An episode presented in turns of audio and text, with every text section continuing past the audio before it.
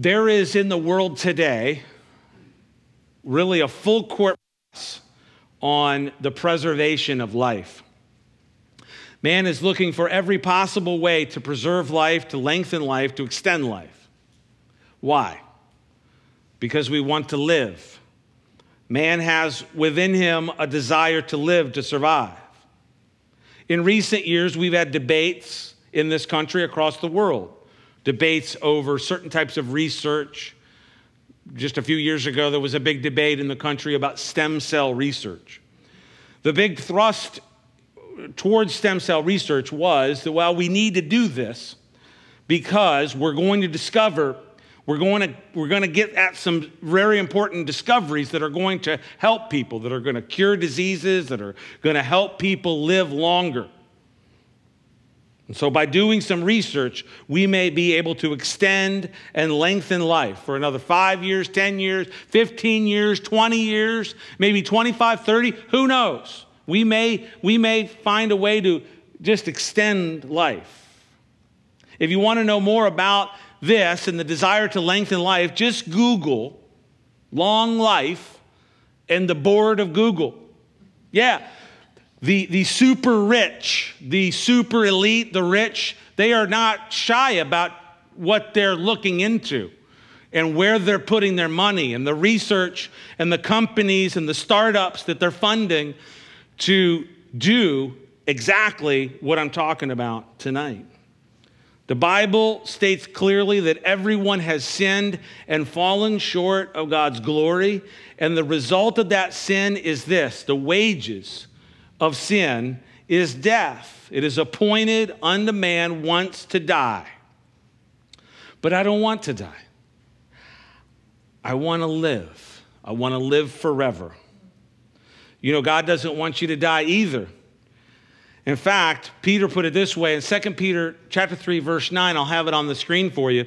He said this, "The Lord is not slack concerning his promise, as some count slackness, but is long-suffering toward us, not willing that any should perish, but that all should come to repentance."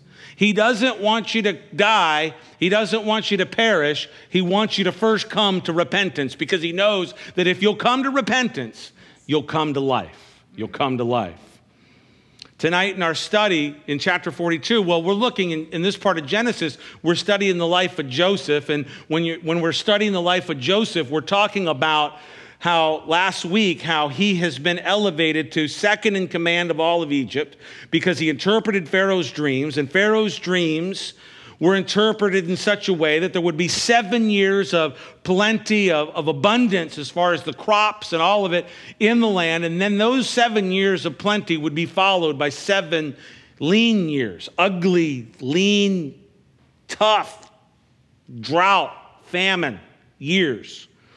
And so, after the interpretation and all of it, Pharaoh exalted, he elevated Joseph to that place of second in command so that the nation would be saved, so that the nation of Egypt would be saved. And of course, that would extend to, to other peoples around.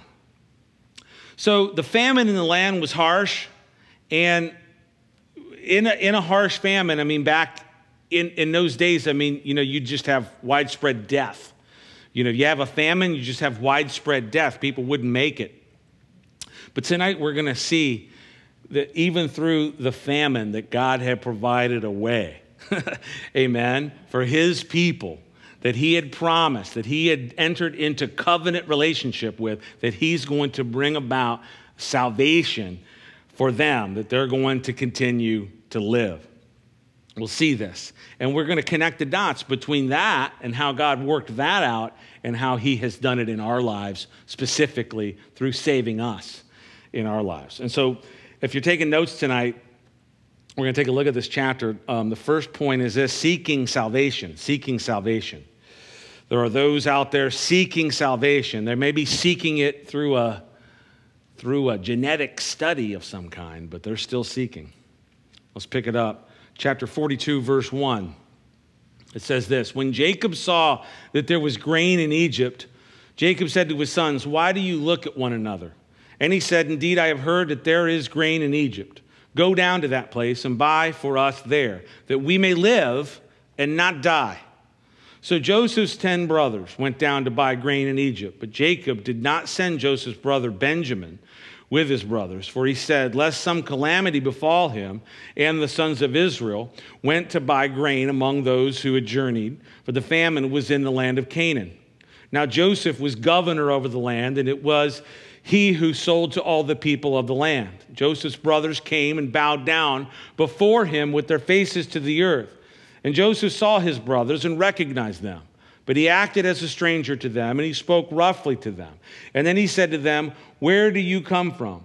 And they said, From the land of Canaan to buy food.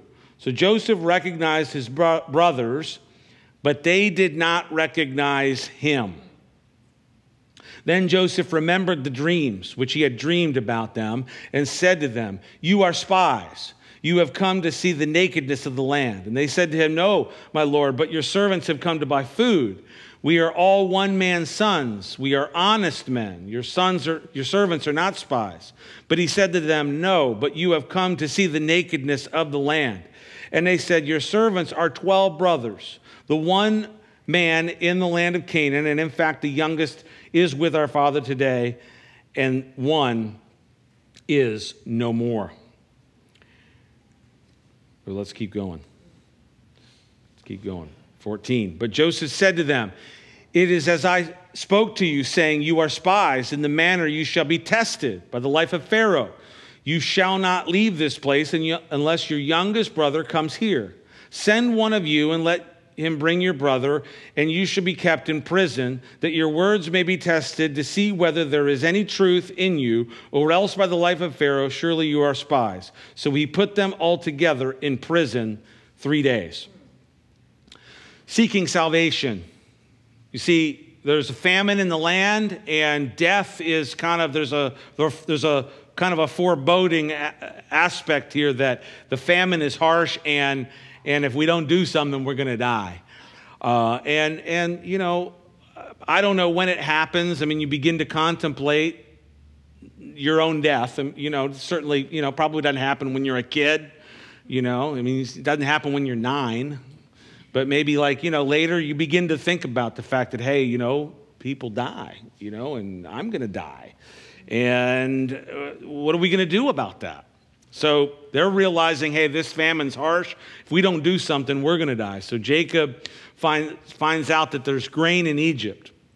And so uh, he sends his sons to go buy uh, grain in Egypt. The, the, chapter here tells us Joseph was the governor of Egypt, kind of setting the stage for uh, what's going what's going to play out here.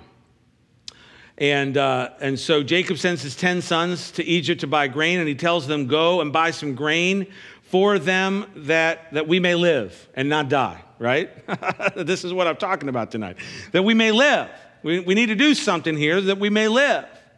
They want to buy grain. The grain would be their salvation. We know from the Bible, they're, they're going to go down and buy grain, okay?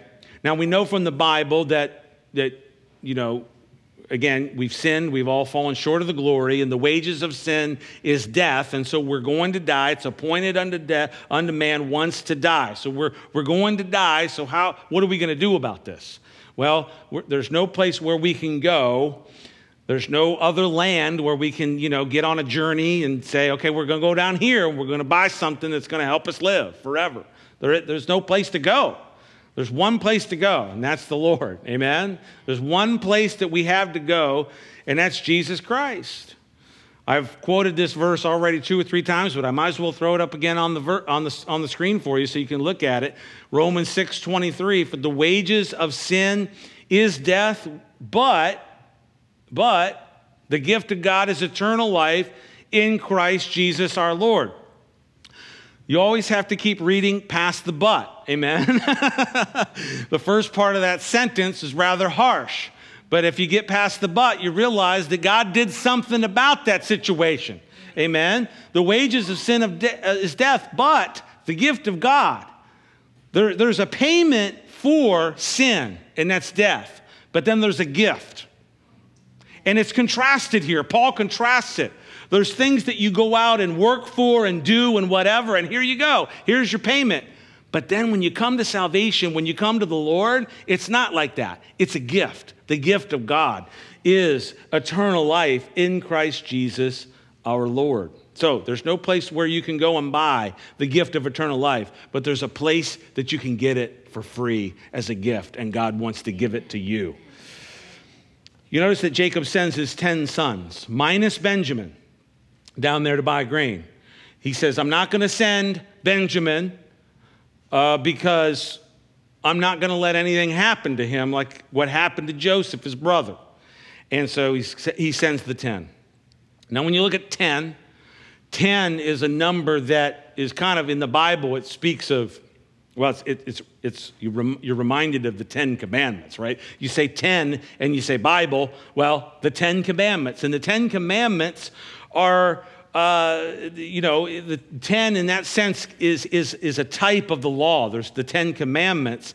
And the law is represented in the 10 commandments. The, it's called the Decalogue, the 10 words and some try to be saved by the law. So there's a focus on works and earning your way. So we're going to, 10 of us are going to go down and we're going to buy grain so that we don't die. 10, through these 10 commandments, we're going to live and we're going to do and we're going to earn salvation. And it don't work like that. And so there's a focus on, on works and earning your way. And they get down to, to Egypt, and Joseph was the governor, and he was the one who controlled the selling of the grain in Egypt. Now, Joseph, here, as we've talked about for these, these few chapters already, and we've mentioned it, I think, all the way back as far back as chapter 38. Joseph is a type of Christ in the Bible. A type is kind of a, it's, it's, it's kind of a, you know, best way to understand it is kind of a foreshadowing. It's a, it's a, it's a type, it's a person, it's an object that points forward to something else, something that completes uh, the, the, the, the typology. And so you have Joseph, who in a lot of his ways, his character, uh, who he is, is, is a picture for us of the person of Christ. Joseph is the governor of Egypt, and he's got control over the grain. He's got control over what's going to keep people alive in this famine. And Jesus has control over the riches of heaven. Amen. He is the one who distributes the riches of heaven. He's the one who distributes salvation. He's the one who paid the price. He's the one who paid the debt. He's the one who paid your debt, the big one that you owed that you could never pay. He's the one. He's the one that distributes the riches of heaven. And Paul put it this way in Ephesians chapter 2, verse 4. I have it up on the screen in the New Living Translation. It says this But God is so rich in mercy and he loved us so much that even though we were dead because of our sins, he gave us life when he raised Christ from the dead. What's that? But God is so rich in mercy. Yes. He's rich. There's, I mean, he's got storehouses. I mean, Joseph had storehouses of grain. Jesus has got storehouses of mercy overflowing. He's rich in mercy, and He wants to give it out. And, and, and, you have to come to Him to get the mercy. You have to come to Christ. You can't get it from anywhere else. There's nobody else that can, hey, I got some extra here. Know, you can't get it out on the street. You got to go to Him. Well, you can get it on the street. You just got to ask Jesus. He's with, he, you can find Him on the street. Fact, he, you can't go anywhere where he isn't. And so, how close is he so that you can ask him? Well, he's as close as the breath in your mouth right now. That's how close salvation is to you right now. If you'll open your mouth and confess that he's Lord and believe in your heart that God has raised him from the dead, you will be saved. And he's rich in mercy. And he loved you so much that even though you were what? Dead you were dead. I mean, it wasn't even like you were going to die and we got to stop this from happening. No, it's already a done deal. You're dead in your sins. And there's only one thing that you can do about that is if you'll come to God, He's going to do what? Verse 5 that even though you, we were dead because of our sins, He gave us life when He raised Christ Jesus from the dead. Wow. Mm. His brothers, Joseph's brothers, come in. They bow, what do they do? They bow down. Now, if you've been paying attention in the study, immediately your mind went ding, ding, ding, ding. Wait, wait wasn't there some dreams that Joseph had that got him into, into some trouble about, you know, stalks of wheat bowing down and his brothers got mad and the sun, moon, and the stars? Well, this is the complete fulfillment of that, okay? That's coming. That's coming. This is just kind of a prelude uh, to that event. So we've got a little taste of it. Ten of the brothers come in and bow down to Joseph. And Joseph saw and recognized his brothers, but they did not recognize him. Did you catch that when we read that? It says he recognized them, but they did not recognize him. And this is the biggest problem. This is, the bit, this is an obstacle for people in receiving salvation uh, there's, there's one person that died on the cross for your sins.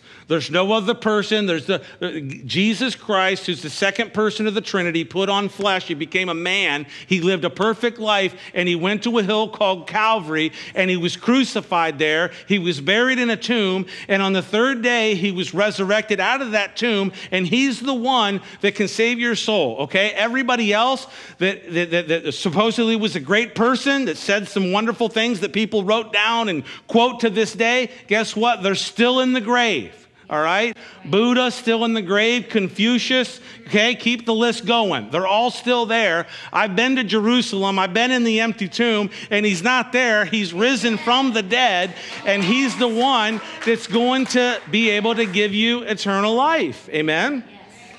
But you got to recognize who it is that can give you the eternal life. And this is the problem. They, he recognizes you. But do you recognize Jesus, the Son, who died on the cross for you and gave, his, gave everything up for you because he wanted you to live, because he did something about that which separated you from him? The Jews, this kind of points at the picture of that the Jews uh, did not recognize Jesus when he came, right? The, John put it this way in the Gospels. He said, He came unto his own, and his own did not receive him, right?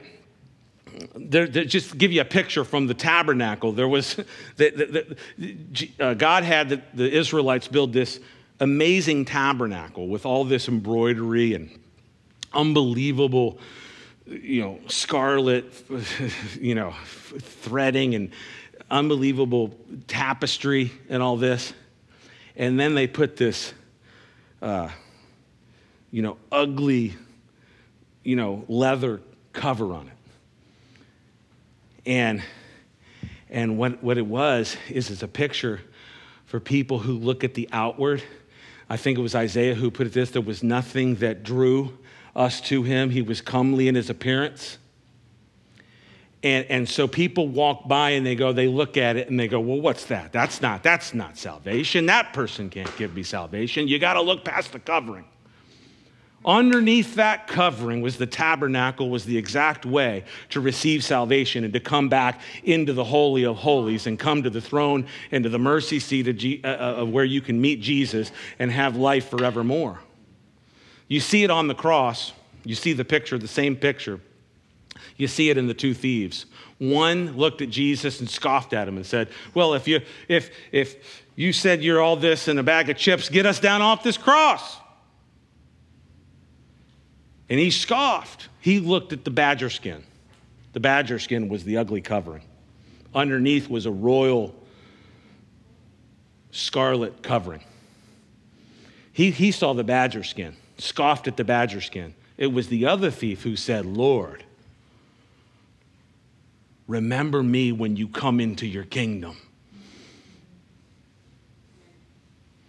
One man didn't recognize, one man recognized. The man who recognized the Lord Jesus turned to him and said this Today you will be with me in paradise. So it's very important. Very important. You say, Well, I've tried to look into Jesus. Look into him. I think there's a song. There's a good song, good lyric. Why don't you look into Jesus? You know he's got the answer. Amen. Yeah, look that up on iTunes after the service, okay? hey, let me read this what what Paul wrote about this not this not recognizing Jesus. Okay, he, he, he spends some time in, in the book of Romans writing about how the people didn't understand, didn't recognize. In Romans chapter 11, I'll pick it up verse 7, but you can read 9, 10, and 11. Read those three chapters if you really want to dive deeper. I'm going to just read a few verses here. Paul said this What then? Israel has not obtained what it seeks, but the elect have obtained it, and the rest were blinded. Just as it is written, God has given them a spirit of stupor, eyes that they should not see, and ears that they should not hear, and to this very day. And David says, Let their table become a snare and a trap and a stumbling block and a recompense to them. Let their eyes be darkened so that they do not see and bow down their back always. I say then, have they stumbled that they should fall? Certainly not. But through their fall, to provoke them to jealousy, salvation has come to the Gentiles. What's he saying? God, the Jews did not recognize Christ. The floodgates were opened when God, through the apostles, opened up salvation to the Gentiles. And now, what Paul's saying is because the Gentiles are coming in and being saved, that the Jews are going to have to deal with the fact of what's going on. And he says that it's going to bring them to that place of saying, I recognize, I recognize. And we're going to see that where they are going to recognize. But, but before this, they, they haven't recognized him. They said, well, he, he spoke roughly to them. Look at that.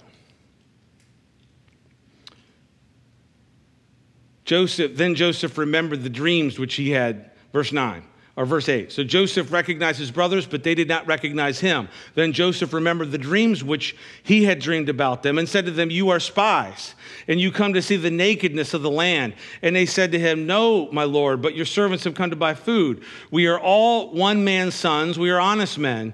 Your servants are not spies. But he said to them, No, you have come to see the nakedness of the land. And so then they're pleading their case. Look, we're 12 brothers, one died, one's back home, there's 10 of us here. We're, we're, we're good people. We're good guys, right? They're trying to plead their case. Later, they would go back to their, their father and report, He spoke roughly to us. He, he, he spoke to us roughly. He spoke through an interpreter and he spoke to them in a foreign language. So here he is speaking some Egyptian dialect and speaking through an interpreter roughly to them. And this is another reason why the Jews, the, the gospel of Christ and, and Jesus specifically, has become a stumbling block to the, to the, to the Jew and to the, to the modern Jew. Is that he, he spoke to them in a foreign language. The Gospels are written in Greek and not Hebrew. And even though they're written by, well, three out of the four were written by Jews, three of the four Gospels, right? One by Luke, who was a Greek. Um, I'm giving Peter credit for Mark. um, he spoke to them in a, in a foreign language. Well, we, we, Greek. Why, why did you speak to us in Hebrew? You know. Paul wrote his epistles in Greek.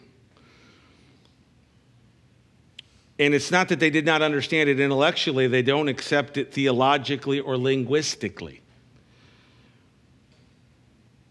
They, they reported that he spoke to them roughly. The law speaks to us roughly of our sins. It, it, can, it convicts us roughly. You know, James put it this way in the he says the, the word of God is like a mirror.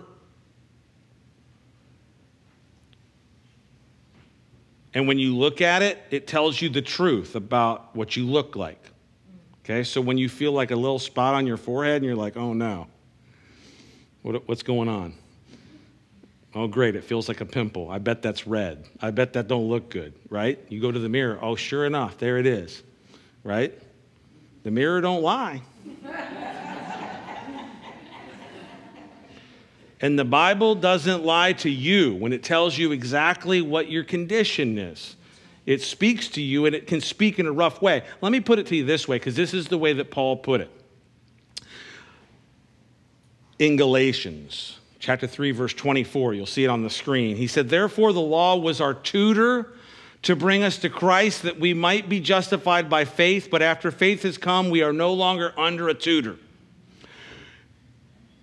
In some translations, this, this is like a, this is, uh, the word there is pedagogue. It's the idea of a schoolmaster, a taskmaster, right? The law is like a taskmaster, it's like a schoolmaster. You need to do this, you need to do that. You didn't do it. You fell short. The, the law is a tutor, it's a, it's a teacher, it's a taskmaster to bring us to Christ. The law should bring us to Christ when we look into the perfect law of God and we realize that we have fallen short, that we have not kept the commandments. You say, Well, I've kept the commandments. Well, just go back and read the fifth chapter of Matthew and see how you stack up. With Jesus' words, he says, You've heard it said, not to commit adultery. I say to you, if you've looked upon a woman to lust after her, you've already committed adultery. If you've had hate for your brother, you've already committed these things in your heart. So the, the law speaks to us roughly, but it's a tutor, it's a teacher to bring us to Christ so that we can have eternal life. Amen? Joseph accuses them of being spies. They deny it and they say that they are honest men. Sometimes people ask, some, sometimes people will, when they're confronted by the law at first, they'll, they'll, they, they want to put on a good front. I've seen this where, you know, Ray Comfort is out there, right? Anybody know Ray? Way of the Master. You know, he, he goes out there and tries to lovingly, lovingly confront people with the law of God. And people like to put on a, a good show, you know? Like, yeah, I, I do pretty good. I do pretty good. Then, they, then he presses, and they realize, no, we, I've fallen short. I've fallen short of the glory. He, Joseph accuses them of being spies. They deny it and they say they're honest men. But are they? But are we? We like to think of ourselves in the best possible light, but in reality, if we look at ourselves, if I, we look at our lives without Christ, we're, we're in a wretched condition without, without God. Without God in this world, without Christ, we're in a wretched condition. And so Joseph tells them, he, tell, he tests them. He tells them that he will keep them in prison and that one of them, or he's going to he's going to send one of them back. He reverses course later, but he, he's going to send one of them back and bring back their brother Benjamin. And he keeps them in jail for three days. Let's pick it back up. Secondly, tonight, showing remorse. Pick it back up, verse 18. Then Joseph said to them the third day, Do this and live, for I fear God. If you are honest men, let one of your brothers be confined to your prison house. But you go and carry grain for the famine of your houses, and bring your youngest brother to me, so your words will be verified, and you shall not die. And they did so. And they said to one another, We are truly guilty concerning our brother, for we saw the anguish of his soul when he pleaded with us, and when we, we would not hear, therefore the distress has come upon us. And Reuben answered them and saying, Did I not speak to you, saying, Do not sin against the boy? And you would not listen. Therefore, behold, his blood is now required of us. But they did not know that Joseph understood them, for he spoke to them through an interpreter. And he turned himself away from them and wept. And then he returned to them again and talked with them, and he took Simeon from them and bound him before their eyes. So you're seeking salvation, the way, the pathway, really the first step towards it is we've got to have remorse. We have to show remorse. We have to have a sorrow, and not just any kind of sorrow. It has to be a specific kind of sorrow, and we'll talk to talk about that in a second. Now Joseph comes to them on the third day, and he tells them, "Do this and live. Do this and live." He says to them, "Do this and live, for I fear God." And the word that is written here in the Hebrew, of course, this was written in Hebrew, and the interpreter would have said this, was Elohim. And so it is the Hebrew God, and it is a creative name for God. He says, Do this and live, for I fear God. Now, there's always a command. There's always a command. The, the command is, is something simple, but it's basically a demonstration of ascending to faith in Christ. You know, there was the, there was the command of the, the, the, the Syrian uh, when he had leprosy, when he, when he, when he went, and, when, the, when his servant girl, the, the Syrian commander who had leprosy, and his, his Hebrew uh, servant girl said, Oh, yeah, well, there's, if you go to Israel, there's a guy there that could heal you. So he goes down there and Elisha won't even come out and meet him, but he sends word. And the, the command was go and dip in the, in the river. And he's, he's like, Well, why did I come all the way down here to dip in this river? We've got better rivers than this, right? That was his attitude. But, but see, he was missing the point. See, there's always a command for the healing, for the, for the to receive the salvation, the command is ascending to faith in the God who's going to bring that healing, who's going to bring that salvation. Amen? So do this and live. After three days in custody, Joseph altered his plan in suggesting keep only one of the one of the guys in prison, while the other nine returned. He retained Simeon, while the others returned home to Canaan with grain to retrieve their youngest brother Benjamin. So you're, so you're going to go and you're going to get your brother Benjamin and bring him back here, and, and then you're going to prove that you're not spies, that you're honest men.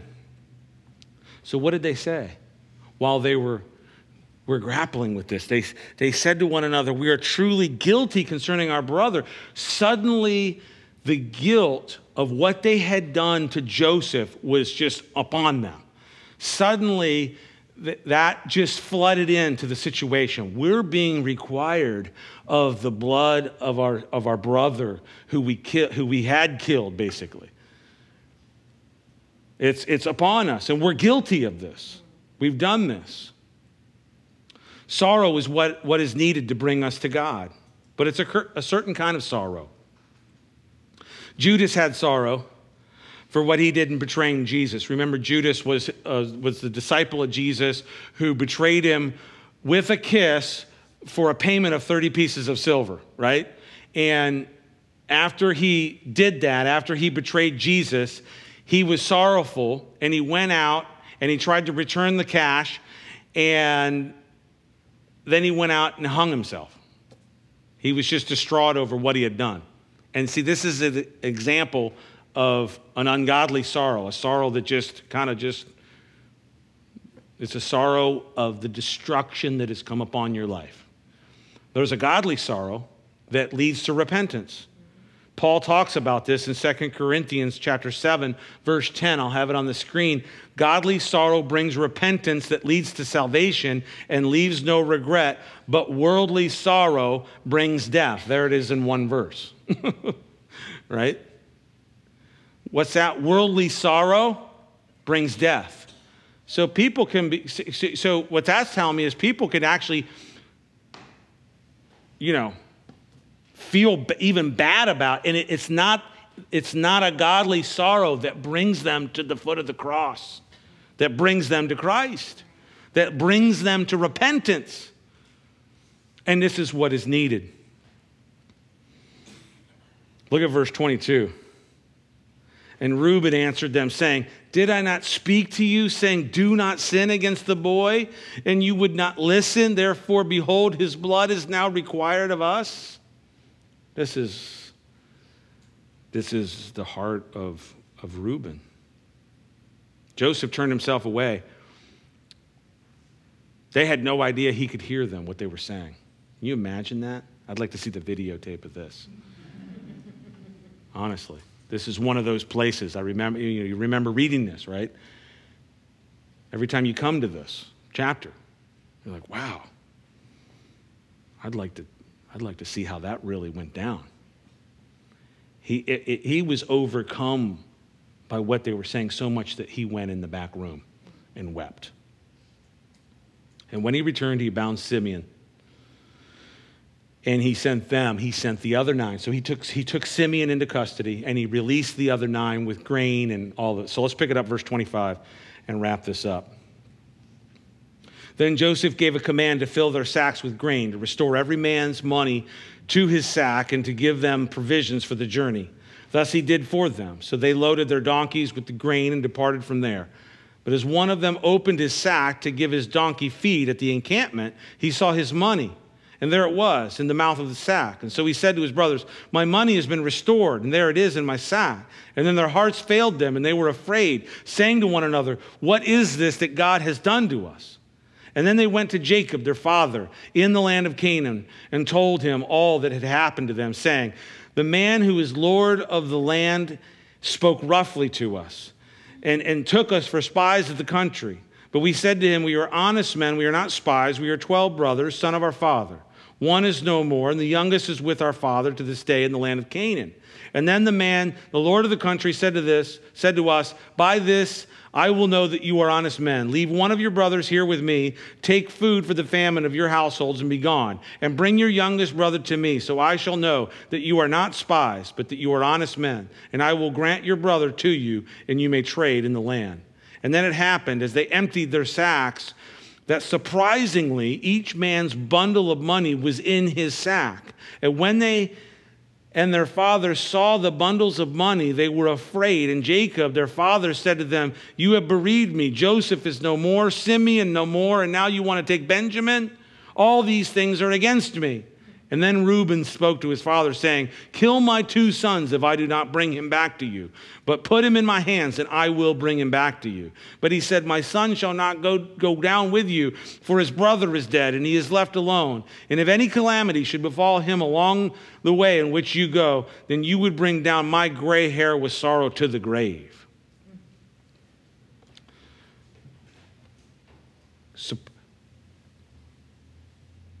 Sorrow, a godly sorrow, will bring you to surprising grace.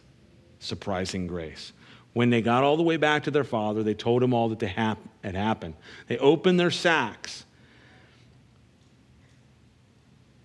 When they opened their sacks, they were surprised. Surprisingly, each man's bundle of money was in his sack. And God's grace is just like that surprisingly. It, it, it, it's, it's surprising grace. It's amazing grace. They each got back. Now, this brought fear on their hearts, but they didn't know that Joseph was being merciful to them, that Joseph was actually being bountiful to them, that he was giving them grace. He was giving them mercy. He could have had them locked up. He said he could have literally commanded and had all of them locked up. He did have them locked up, but he could have left them locked up. He was in charge, he was the governor of Egypt. He could have brought down, he could have gotten revenge.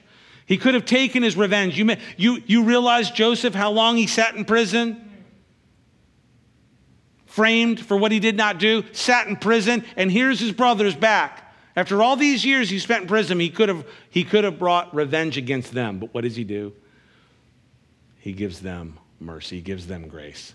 And that's exactly what some people look at God and they think God's going to take revenge out on them. God is God wants to pour grace into your life. And no matter how bad, no matter how sorrowful, no matter how gripping the despair, no how no how no matter how dark the inside of our hearts may be, there's the love of God available to us. There's the mercy of God. There's the amazing grace of God. I want to finish up here by telling you the story, and you've heard this story, and I think Mary Jo has told this story the story of the song Amazing Grace. John Newton, the author, of the song was born in 1725 in London. His mother, who was a godly woman and who taught him to pray as a child, died when he was only seven years old. And he had only two years at school, and at the age of 11, his father, who was a sea captain, took him to sea for the first time. His seafaring life is well known and included being wrecked, becoming the captain of a slave trade ship, and also a slave himself to a black woman on the Guinea coast. He was rescued by a friend of his father who was a ship's captain as well. Newton lit a fire of driftwood on the shore to attract the attention of any passing ship. In the providence of God, this friend of his father who was searching for him sent a long boat ashore to investigate, and John was rescued. And he was on this ship returning across the Atlantic when it encountered a great storm which was threatening to engulf it. This took place on the 10th of March, 1748. That 10th of March, says Newton, is a day of much day much to be remembered by me. And I have never allowed it to pass unnoticed since the year 1748. For on that day the Lord came from on high and delivered me out of deep waters. The storm was terrific. And when the ship went plunging down into the trough of the sea, few on board expected her to come up again. The hold was rapidly filling with water as Newton hurried to his place at the pumps. And he said to the captain, If this will not do, the Lord have mercy on us. His own words startled him. Mercy, he said to himself in astonishment. Mercy, mercy, what mercy can there be for me? This was the first desire I had breathed for mercy for many years. About six in the evening, the hold was free from water, and then came a gleam of hope. And I thought I saw the hand of God displayed in our favor. And I began to pray, and I could not utter the prayer of faith. And I could not draw near to be reconciled to God and call him Father. My prayer for mercy was like the cry of life, uh, of life of the ravens, which yet the Lord does not disdain to hear. In the gospel, says Newton, I saw at least a peradventure of hope, but on every other side I was surrounded with black, unfathomable despair. On the peradventure of hope, Newton staked everything. He sought mercy and found it. Amazing grace. How sweet the sound that saved a wretch like me. Amazing grace, a surprising grace. We have to be amazed continually of the grace of God. And when I'm struck with the fact that he looked, you know, when, when darkness is kind of clouding in and you look around and you really, like, you're looking for a ray of hope, and it's like there is no ray of hope. I look around and it's just despair on every side. But there's always a ray of hope because God is there. And if you'll reach out to Him tonight, if you'll reach out to Him tonight, He's going to cut through the fog and the darkness of your despair and the condition of your heart, and He's going to bring His light into your heart. He's going to bring His life into your life, into your heart, and He's going to bring you to life. He's going to bring you from the darkness into light and from death into life. When the brothers, when they saw the money, they were afraid and they had a fear that they would be mistaken for thieves. And this is kind of where the chapter leaves off with Reuben basically begging his dad to be able to take Benjamin down and Jacob pleading with him and saying, Look, you're going to bring my gray hair to a, a, ter- a terrible, horrific sorrow. Um, but we've got to see in this chapter the life of Jesus, the salvation of Christ, and how God works, and how we can find that in, in a godly sorrow and knowing that there's a, there's a surprising grace that's available to every single one of us. And no matter how dark the despair, that His love will come into your life if you'll open up. And I'll close with this. John Newton said, Look, I couldn't even, it was like he, he couldn't even formulate the words of a prayer. He said, I probably sounded like the ravens, just cackling, cawing. But God heard what was in my heart. and God will hear what's in your heart if you'll come to Him.